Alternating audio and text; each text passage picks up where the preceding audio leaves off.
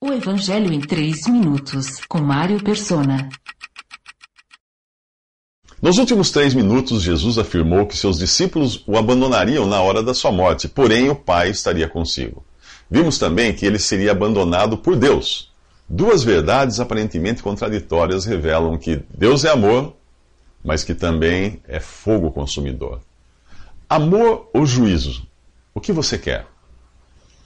Nós não nascemos nesse mundo como Jesus nasceu. Nós somos gerados pela vontade da carne e trazemos em nós o pecado de Adão, o primeiro homem da velha criação.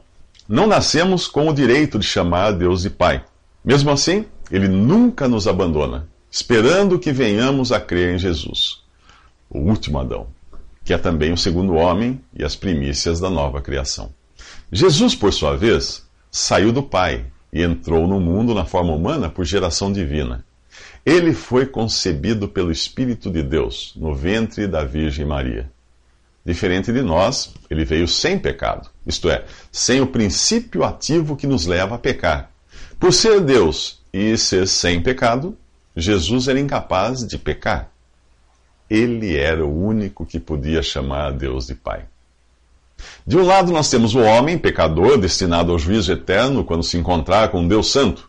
Do outro, nós temos Jesus, Deus e homem perfeito, o Filho eterno que saiu do Pai para cumprir uma missão: tomar o lugar do pecador e receber sobre si a culpa dos nossos pecados e o terrível juízo de Deus. O Salmo 37, 25 diz: Nunca vi o justo desamparado.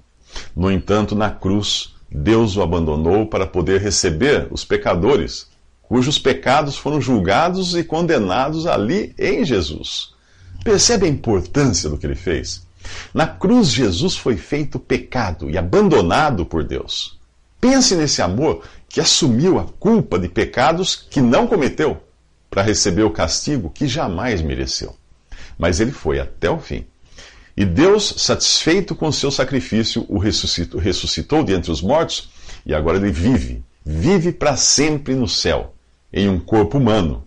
O primeiro homem a entrar ali assim, em um corpo. As primícias da nova criação. Deus é um juiz santo e justo e terrível na hora de julgar. Por outro lado, o Pai é amoroso, cheio de graça e vontade de salvar.